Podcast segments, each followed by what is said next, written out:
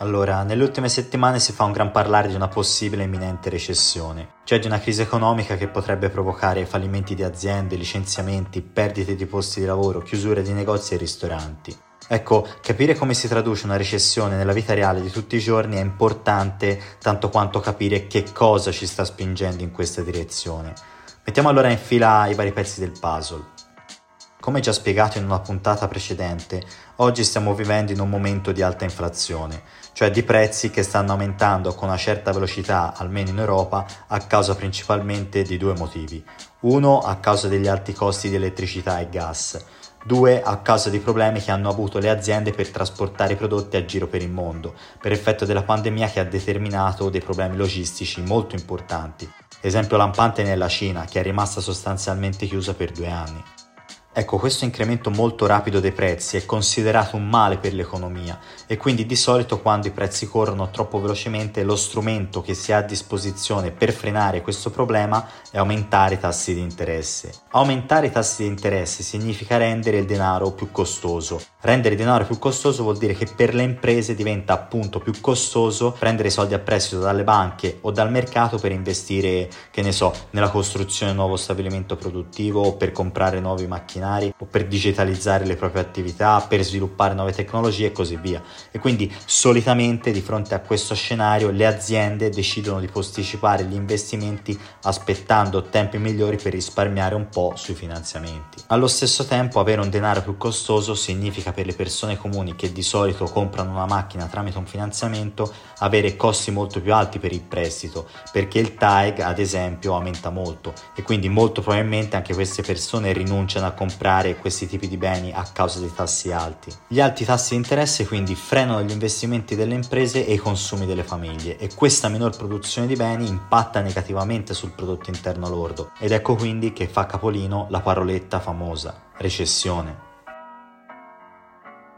Questo meccanismo di propagazione che porta da un aumento dei tassi di interesse ad una minore inflazione o addirittura ad una recessione parte dalle banche centrali e arriva ad influenzare le decisioni di tutti noi consumatori in un modo che funziona su per giù così.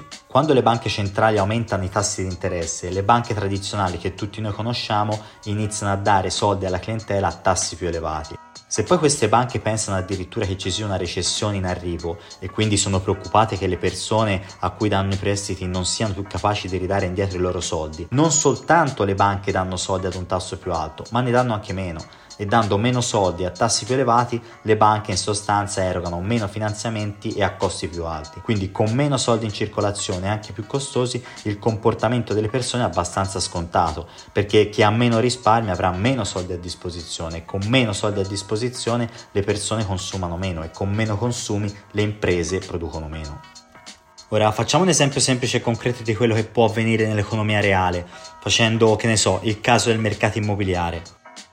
Come ormai molti di noi si sono accorti, i tassi sui mutui sono saliti significativamente nell'ultimo anno. Se fino a un anno fa, infatti, un mutuo a tasso fisso poteva essere nell'ordine dell'1%, oggi i mutui a tasso fisso possono essere anche nell'intorno del 3-4%. Questo vuol dire che per uno stesso importo di mutuo, oggi chi prende un tasso fisso pagherà 100-200 euro in più al mese di rata rispetto a chi lo ha preso uno o due anni fa. Quindi con i tassi dei mutui più alti e con le banche che potrebbero iniziare ad erogare meno mutui, probabilmente ci saranno meno persone disposte in futuro a comprare una nuova casa per andarci ad abitare o per ragioni di investimento. Tutto questo provoca una minor domanda di abitazione e quindi un minor numero di compravendite immobiliari. Con una minor domanda di abitazioni anche la costruzione di nuove abitazioni e le ristrutturazioni probabilmente si potrebbero ridurre e quindi con minor costruzione e ristrutturazioni le imprese del settore avranno meno progetti da realizzare e avendo meno progetti da realizzare avranno meno bisogno di manodopera e di personale e quindi avendo meno lavoro e meno personale nazionale verrà generata meno ricchezza nel sistema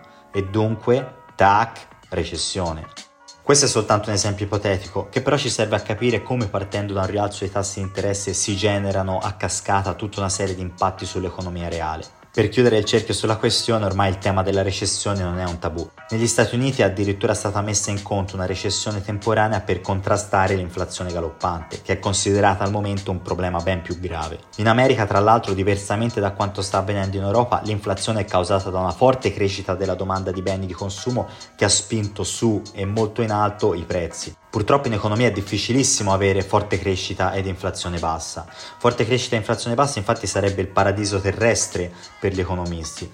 Purtroppo però, come ci insegna il detto famoso, non si può avere la botte piena e la moglie ubriaca. Per il momento fermiamoci qui. Io vi ringrazio come sempre per l'attenzione e vi invito a seguire la pagina su Spotify ed Apple Podcast. Ci sentiamo presto, vi aspetto.